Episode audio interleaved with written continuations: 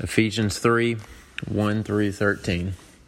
For this reason, I, Paul, a prisoner for Christ Jesus, on behalf of you Gentiles, assuming that you have heard of the stewardship of God's grace that was given to me for you, how the mystery is made known to me by revelation, as I have written briefly. When you read this, you can perceive my insight into the mystery of Christ, which was not made known to the sons of men in other generations, as has now been revealed to his holy prophets apostles and prophets by the Spirit. This mystery is that the Gentiles are fellow heirs, members of the same body, and partakers of the promise in Christ Jesus through the gospel. Of this gospel I made a minister according to the gift of God's grace which was given me by the working of his power. To me, though I am the very least of all the saints, this grace was given to preach to the Gentiles the unsearchable riches of Christ, and to bring to light for everyone was the plan of the mystery hidden for ages in God who created all things, so that through the church the manifold wisdom of God might now be made known to the rulers and authorities in the heavenly places. This was according to the eternal purpose that he realized in Christ Jesus our Lord, in whom we have boldness and access with confidence through our faith in him. So I ask you not to lose heart over what I'm suffering for you, which is your glory. Hey, welcome to RUF. My name is Brian Sorgenfrau. Uh, really glad you're here. Hey, one of the things that we do in RUF is usually we preach through a, a book of the Bible, and we're going through Ephesians. And one of the reasons we do that is because going through a book in some ways forces God's Word to set the agenda of what you're going to talk about and not just my personal preferences. And I'll admit tonight, uh, it's just not one of the things that's easy to talk about. I'll probably skip over because a lot of what um, a lot of what Paul talks about gets uh, to the core of a lot of stuff we're sensitive about because he just he takes on racism in this text. Um, but it's where Paul goes in Ephesians, so we're going to go there. So let me uh, let me pray for us tonight because I know it can be especially tense in this area. Father. Um, you're good. And I, I pray what, uh, what, the, what John the Baptist prayed that uh, I would decrease, uh, that you would increase. Lord, you are strong and you are gracious. Uh, and, that frees, and that frees us uh, to be weak, uh, that frees us to be small. And so I pray, Lord, that what is true and good and from your word would set in our hearts, and anything that's not would just blow away. And would you encourage us by the grace of Jesus tonight? In your son's name I pray. Amen. All right, so uh, if you've been around me, you've probably heard this, but I've been listening to uh, what is the number one listened to podcast in the United States right now. It's called Dr. Death. Uh, it's fascinating. You should listen. But it is this reporter that uh, basically goes investigates back in 2012 uh, this doctor who, amidst a lot of surgeries, ended up maiming patients. And she, and she asked the question, What in the world happened? And it's it's hard, but it's also compelling because there's a sense that she is unveiling this mystery as she reports it. And really, the top four or five podcasts in America, in America right now are all mysteries, which means there must be something that captivates us about something being, being hidden that we're figuring out and someone begins to reveal it. Well, the book of Ephesians, seven times the word mystery is used. And here in chapter 3, Paul tells you what the mystery is that he's so excited about. Because in the Bible, the, a mystery is not something that we have to sit here and figure out and put the pieces of the puzzle together. Actually, a biblical mystery is something that is so hidden and so astonishing and so upside down that you and I would never figure it out. The only way that we know it is that it actually has been revealed in Jesus Christ by and through him. And so, Paul in chapter 3, here's what, I, here's what I want you to think about. He is so captivated by this mystery that has been revealed in Jesus that he is in prison for it. And he's still excited about it. That's compelling. Because usually when I find out the answer to a mystery, I'm just like, oh, that's cool, and I move on. Paul can't get over this. And he says, it's my purpose. So, what is it? Three things the, the mystery car- carrier, the mystery revealed, and then the mystery embodied. All right? First, the mystery uh, carrier. This is verse 1, 2, 7, and 8. This is the Apostle Paul describing himself, right? He, he, he lets you know that who he is. He is Paul. He is in prison for Christ Jesus uh, for the sake of the Gentiles. And that sounds pretty normal. But if you know anything about Paul, it's kind of a crazy description. Because Paul, before he became a Christian, was a hater of Jesus, was a murderer of Christians, was a Jewish zealot, so he spent his life trying to be separate from Gentiles. And now he says this I love Jesus. I'm in prison for him. And actually, I love Gentiles so much, I'm in prison for the sake of him, for them. That's just kind of crazy. But then, if you even hear the way that he describes himself, it's really odd. Because, first of all, he sounds really humble. On the one hand, his name is Paul, which the Greek word literally means small. And again, this takes a little biblical knowledge, but Paul's name used to be Saul. You know what Saul stands for? He was named Saul, which is named after Israel's tall and impressive king. He used to be Saul, the impressive, the great one. And then he meets Jesus, and his name is Paul, which means small. He's willing to be small now. And then he says that the whole reason that he's a minister, right? This is verse 2 and 3 uh, and 4, is that it's a gift of grace. The whole reason I'm a minister is not because of my ability or because I'm better than other people or if I figured this out. It all is a product of God's unearned favor. And then he describes himself in verse 7. This is what's really strange. As the very least of the saints, which is really bad grammar if you think about it. Least already is the, the least. And he says, I'm, I'm the leastest of the least. Why would, why would he describe himself as the leastest of the least?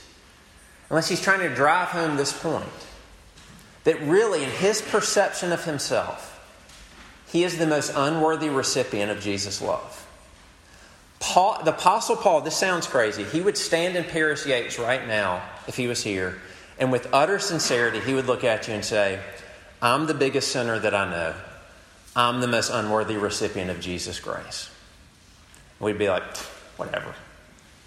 But he's being sincere. And so it's incredibly humble. It's kind of, uh, there's an old story about St. Francis of Assisi, uh, church father from the 1200s, where one person, and apparently he was kind of small and kind of weird looking, apparently. And somebody mocked him one time and said, You mean God, you think God chose you to be a minister? And he like guffawed and couldn't quit laughing and said, I know. What happened is God looked over the face of the earth and found the strongest, weakest, most broken, most wretched little sinner that he could find and say, There, I'll choose that guy. Because if I work through him, no one will give Francis the credit. They'll give it all to God. And he just kind of laughed about it. It's that kind of humility that Paul displays. But here's the other weird thing. If you read his description of himself, there's also this, this confidence that goes with this humility, right? He, he's secure. In verse 1, he says, Look, sure, he's a prisoner in Rome. That's where he is right now, but really he's a prisoner of Christ. There's this confidence that the reason he's in prison is because Jesus is watching over him. He's suffering with unwavering confidence. He knows his purpose, he stands unshakably by it. He knows that I'm here, verse 8, to preach the unsearchable riches of Christ to you. And then in verse 12 and 13, he says something crazy bold. He says, We all have boldness and confidence to access God. So don't lose heart over my suffering. I know who God is, I know I'm in his favor. And so Paul really is, even the way he describes himself, I would suggest he's a display of how the grace of God really changes people it makes people both humble and confident at the same time, which is a really interesting combination. And he says actually that begins to change, radically change your relationship with other people, which is what we're going to talk about. But I want you to consider that. How does the grace of Jesus, if you're trying to figure out Christianity, or if you are, how is it supposed to make you humble and confident at the same time? And why is that so rare to see? Because, I would suggest, the world and all of us to some extent still function like this that the way that I build my confidence is through my own merit. Right? I'm confident because I XYZ. I'm confident because I'm funny. I'm confident because I have money. I'm confident because I made it into this or I'm a good person. But when you ground your confidence in something that you do, inevitably, there is a lack of humility. Because I did it. And here's the proof you, you can't rejoice when someone else does it better than you. It's actually a threat, right? Because there's no humility, it's still about me. Because the confidence comes from my merit.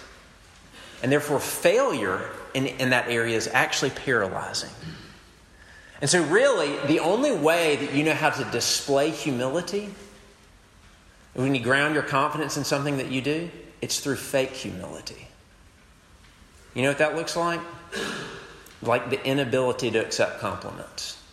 When somebody points something out that you're good at, and you know you are, and you really need it, you just have to kind of say, Oh, no, no, I, I'm really not good at that.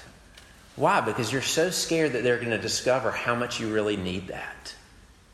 And the only way we know to do is to kind of shrug it off. I can't be small, I have to be big.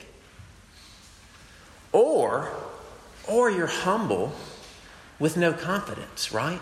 Because if I ground my confidence in something about me that I do, then and I fail or I'm not good at it, I'm just insecure. And some of you are, you're aware that you, you aren't good enough in certain areas, whether that's socially, academically, morally, fill in the blank. And you're humble because you know you don't measure up. But there's a paralysis in you that cannot move forward. It overwhelms you, which ironically means it's still about you. Which means it's another form of false humility because it's still about me. So here's what I'd ask you if you're investigating Christianity tonight, this is one of the things I propose is unique to Christianity the way that Jesus' salvation brings humble confidence. Because look, if you look at other religions and really just the way that the world works, it says the way to get on God's good side, or the way to make it in the world, the way to be spared punishment is essentially you do something. Islam, you, you get better. You do, the, you do the pillars you're supposed to do. Buddhism, you walk the path you're supposed to, to walk. Judaism, you obey, you obey the Torah. It's you. But Christianity, it flips it all upside down because it says the way to be in right relationship with God, the way to have His favor, is that Jesus does something for you that you cannot do for yourself. That Jesus obeys the law perfectly for you because you and I cannot do it. And Jesus dies the death that we should have died because you and I cannot do it.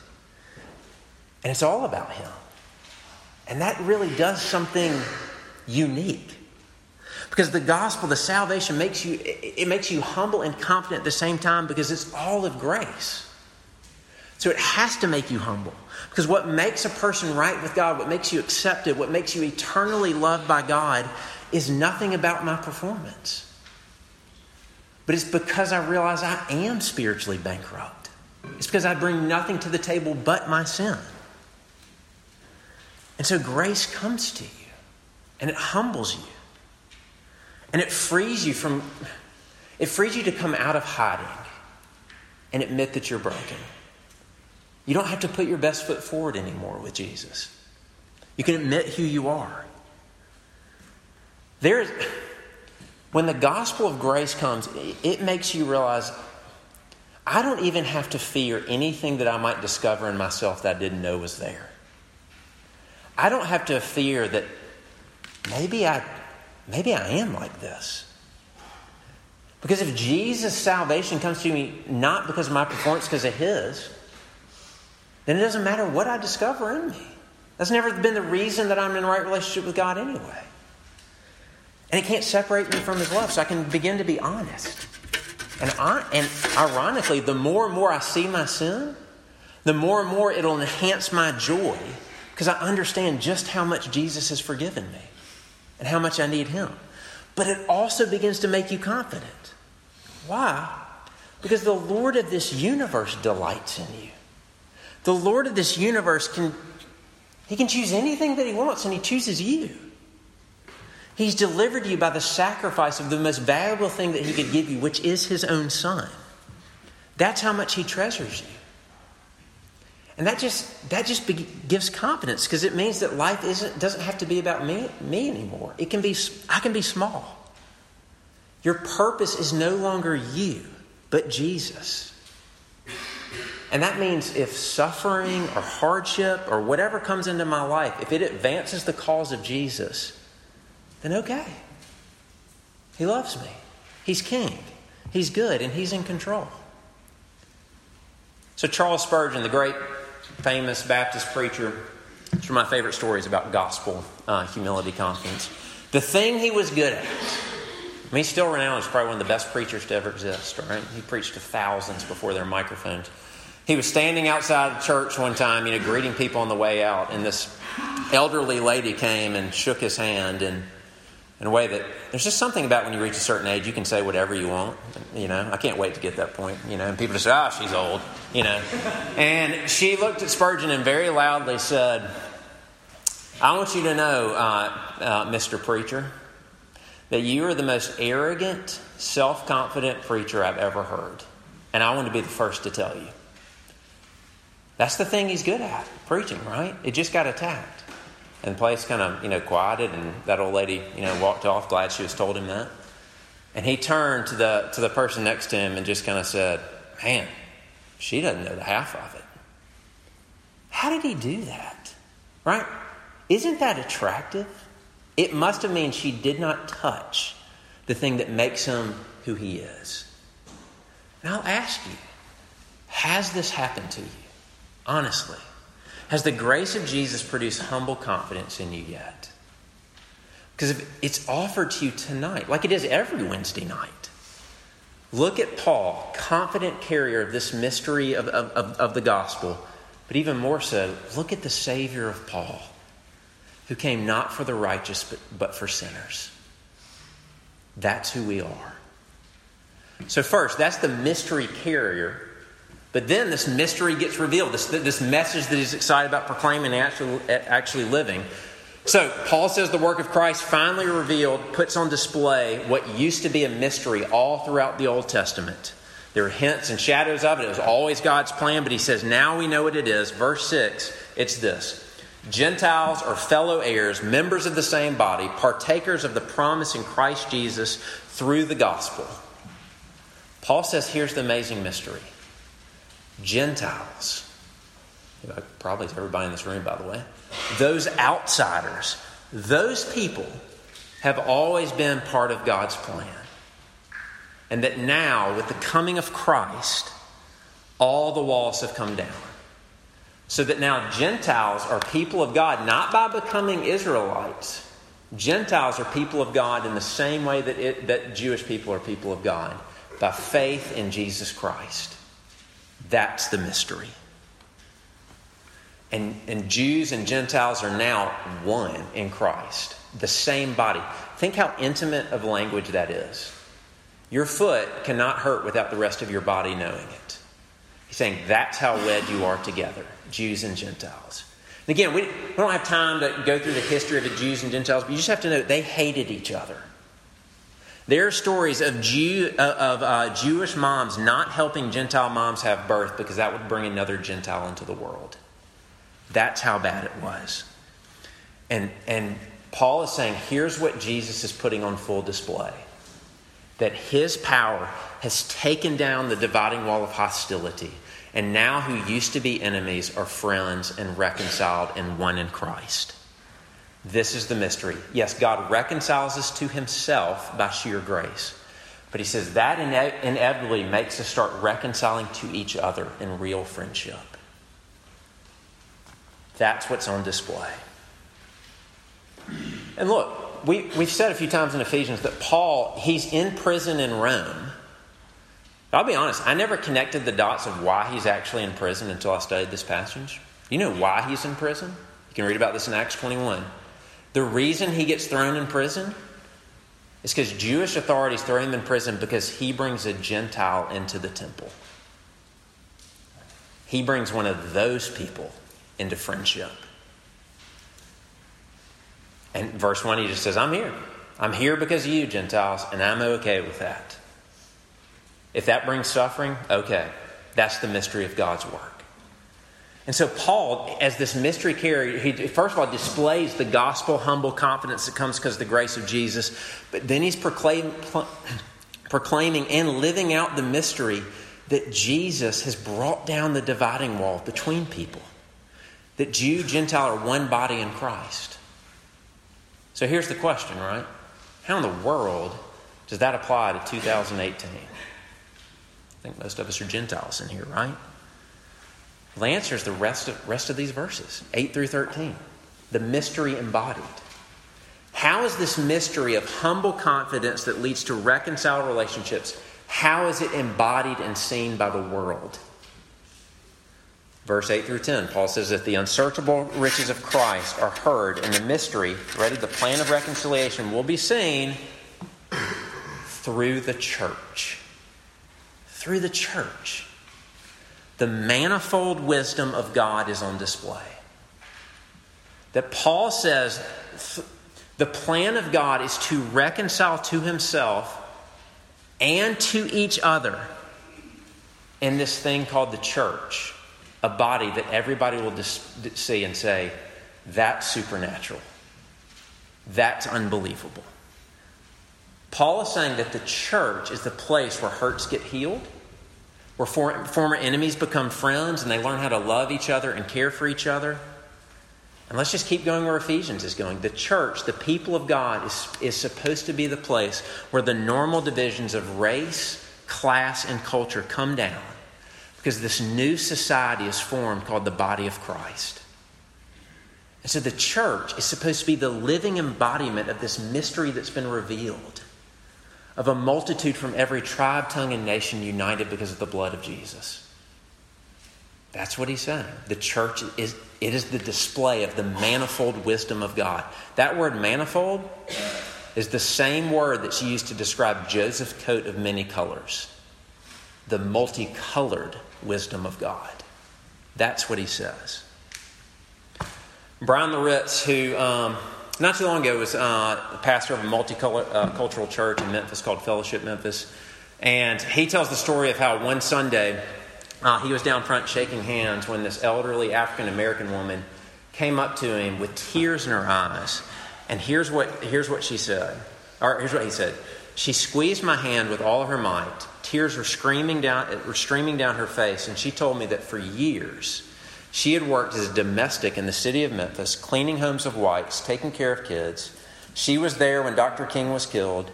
She recalls all the busing of integration. And then she said this as she mustered up her strength and squeezed my hand as hard as she could I've prayed for a multi ethnic church with a pastor, and you, son, are the answer to my prayers. And Loritts said this I don't think she heard anything that I said in the sermon. Because the whole time she was looking left and right in astonishment as blacks and whites were worshiping together. She saw the gospel displayed before she ever heard it preached, and it changed her. That's what this is saying that the multi ethnic, multicultural church is a visible demonstration of the power of the gospel. It's a, it's a visible demonstration of the manifold wisdom of God. And look, I, I love being American. Let me say that. Love it. Don't want to live in any other country. Love the American church. But of all the great things about the American church, we have to embrace this. This is an incredible weakness, and we're much poorer for it. Right? Dr. King said the most segregated hour in America is 11 o'clock on Sundays. And he's right. Look, I'm not shaming you, I'm not shaming myself, but look, you could also say that one of the most segregated hours on the campus of Ole Miss is Wednesday nights at 8.30 in Paris Yates Chapel. And I, I'm just asking you to see, are we perhaps missing some of the manifold wisdom of God that is out there? We are not experiencing the full reconcil- reconciling power of the gospel in this room and in our churches, and we're poor for it. We just are. And I think it, Paul went to prison for this notion. Like Paul thought it well worth his while to die for this mystery. When Paul, this is what's fascinating. When Paul went to plant a church, like the church in Ephesus, what he never did was this he never planted a Jew church here and a Gentile church here. That would have been easier, been a whole lot, lot cleaner and not as much mess. He planted one church, raised the banner of Christ, and said, We're united under him. We got to figure out how to get along. That's what he did.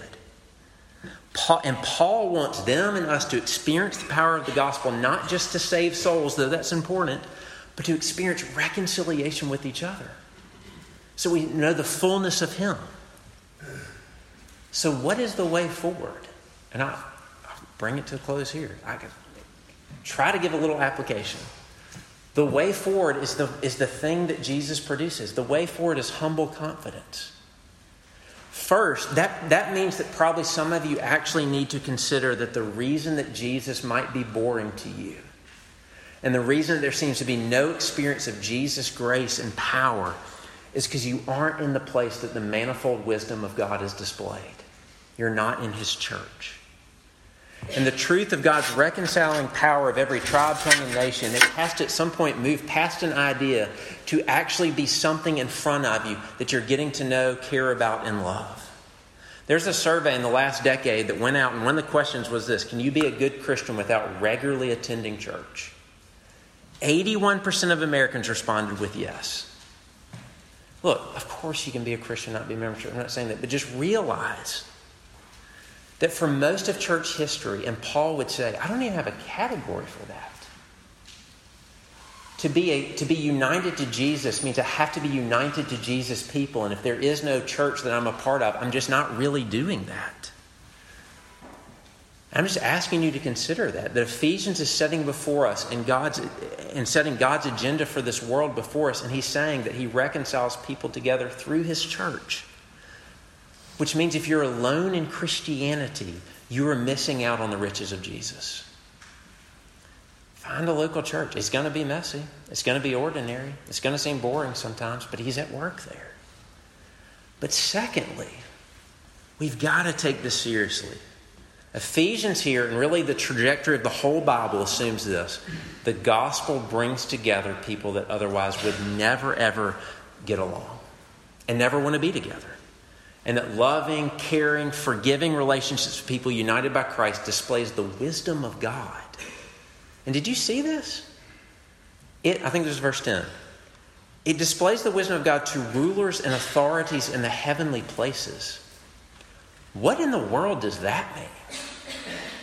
Honestly, I don't completely know. Here's my best shot at it. It at least means something like this that the heavenly places is the spiritual, unseen world that interacts with this world. And so here's what Paul is saying that there are beings that are peering over the balcony of the heavenly places watching the church. And that when enemies become friends because of Jesus, when people forgive, when relationships are healed, the angels start celebrating. And they say, Look at that. I told you Jesus won. That's amazing. And they celebrate. And demons watch. And when they see relationships get healed, they hang their head in disappointment and defeat. Because they realize, oh, yeah, the gates of hell will not stand against the church. And they're just watching. And they're astonished. So if you're a follower of Jesus tonight, and I really can only make this application to you. People talk about guarding your witness all the time in college, right? Whatever, whether you should drink, if you're over 21 or not, whether you should be seen here or there. That's you should think. That's great. Think through those things. But the witness on display that even the heavens see and that other people see, according to, to Ephesians, what will tarnish or preserve your, your witness is your making of or lacking of gospel friendships across racial and cultural lines. That's what Paul's saying. I'm just telling you this because I'm pleading with you to do better than me. I'm like 37. I hope that shocks some of you, by the way, right? Some of you are like, 37? He looks 23. Thank you. Um, but I want you to do better because some of these categories, I'm going to be honest, didn't even start coming into my mind until about four or five years ago. That racial reconciliation is real. It's a gospel implication, and we need to feel the weight of it. And the way forward is to lean with humble confidence. Ole Miss is an incredibly diverse place. It's crazy diverse. Lean into friendships with people that otherwise you would never choose to be in relationship with. You would have no you'd have nothing in common except the manifold wisdom of God. Lean in, not because it's politically correct, not because it's this cultural moment, because it's always been the plan of God and the gospel of Jesus Christ to break down the wall of hostility. And it's going to start with humility humility to listen. Humility assumes I probably don't know what it's like to be you, and if I'm going to love you and care for you and be a friend of you, I have to listen. I'm like the whitest person. I went to Jackson Prep, okay? Like I'm upper middle class Jackson Prep, okay? So and in the in the relationships I've made with my African American brothers and sisters, here's some things I've learned. Like if you're like me, you just probably don't think about your skin color very much. We just don't. African Americans think about it all the time. All the time. We just don't know what that's like. And it takes humility to ask questions and listen. It takes humility when racial and cultural differences come up and not take it personally. It takes humility to understand why, like the Mississippi state flag, might actually be offensive to some people. And to own that. Or why certain things that we just assume this is the way things are actually might just be cultural and we can open them and we can hold them with open hands. I don't know, but you can lose those things for the kingdom. But it also means that you can move forward in relationships with confidence. I'm a huge Harry Potter fan. You'll probably figure this out, but there's this great scene in Harry Potter, Goblet of, or no, Half Blood Prince. Harry and Dumbledore, they're on this quest and they start moving into these perilous waters together. It's scary. And Dumbledore very calmly looks at Harry and says, Harry, I'm not worried. I'm with you. It's awesome because Dumbledore knows the plan. Dumbledore knows as long as he's with Harry, things are going according to plan. Don't you see? Any step you, you take towards these kind of relationships, Jesus is with you. It's a part of his plan. Will there be awkwardness? I'm sure there will. Will you not fail? Yes. But Jesus is for you, and he's with you. And he died in order to reconcile people to himself and to each other.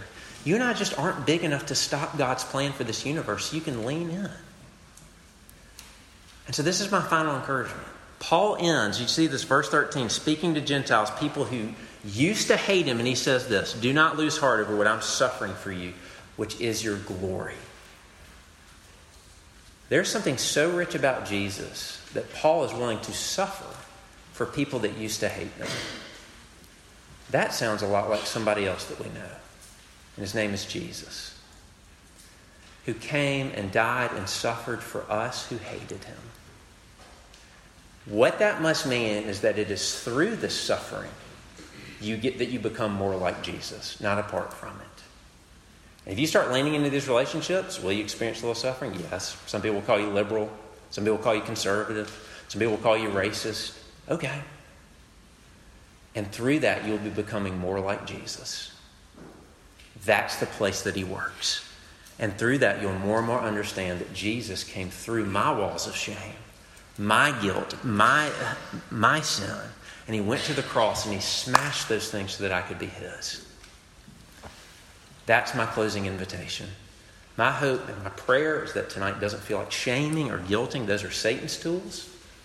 But that you see the joy of who Christ is and what He's doing in this world and that you can actually get a fresh glimpse of who He is as He reconciles relationships. Wouldn't that be awesome to taste? That's an invitation. Let's pray. Father, thank you for this mystery that's been revealed in Christ that you are reconciling not just people to yourself, but to each other. Uh, I think some of us, uh, if they're like me, we, we kind of believe in the gospel, the power of the gospel to save me. We don't really believe in the power of the gospel to reconcile us to other people. Uh, so, would you help us to be encouraged uh, with humble confidence to walk forward and believe that you're at work? In your son's name I pray. Amen.